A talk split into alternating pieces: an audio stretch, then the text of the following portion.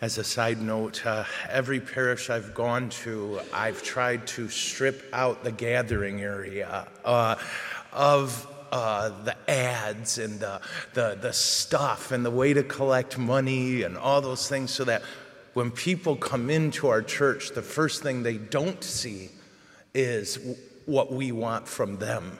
Yeah, and I got that from my first pastor, Father John Klein, who one day before a mass he came out and there was Girl Scouts selling cookies. There was this organization doing this in the gathering area of the church, and he said, "You have turned my father's house into a marketplace." um, that has nothing to do with this. Uh, I uh, told, I think Matt, that this feast this morning when I opened my breviary and saw this feast, I, I, I literally started to cry for joy. Um, I'm at a point in my life for the last couple months where a lot of the political games in the church, a lot of the darkness is really starting to weigh me down. And I found myself in the middle of some of these fights just to keep our eyes on the prize as a church. And uh, it's dark and it's sorrowful some days. It's hard to see that part of the church.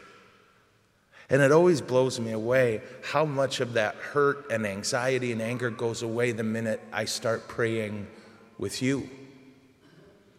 And that's what this feast day, in many ways, is about. It really is. It's our recognition that there is no evil within the church that has any chance at outpowering the good. And in the end, you and I can have some vague hope that the people at the top of the food chain will get it. We can have some vague hope that our, our leaders will, will understand.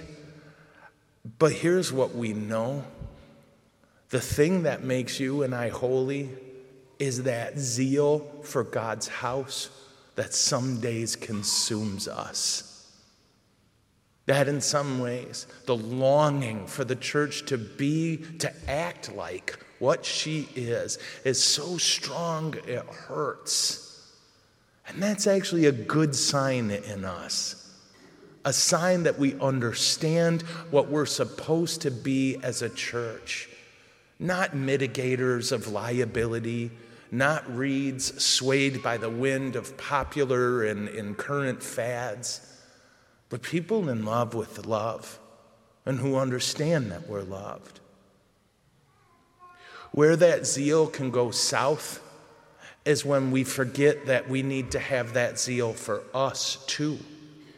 That it's not just the church, we're the church. We need to get better. We need to recognize the gap between who we are and who God has called us to be. Zeal for the Lord's house must consume us and push us to pray for the church and also to be aware of the ways we are a part of the problem. I'm sure you've heard that wonderful story of G.K. Chesterton who was invited to write an essay on what's wrong with the world. And he wrote the essay in no time at all. And he, he was awarded for his, his answer, which I will now quote to you in its entirety. The problem in the world today is me. That was his answer. You and I can be the men and women God has called us to be. We need to burn for that. And every time our frustration with the church kind of boils up, we need to remember oh, I'm the church.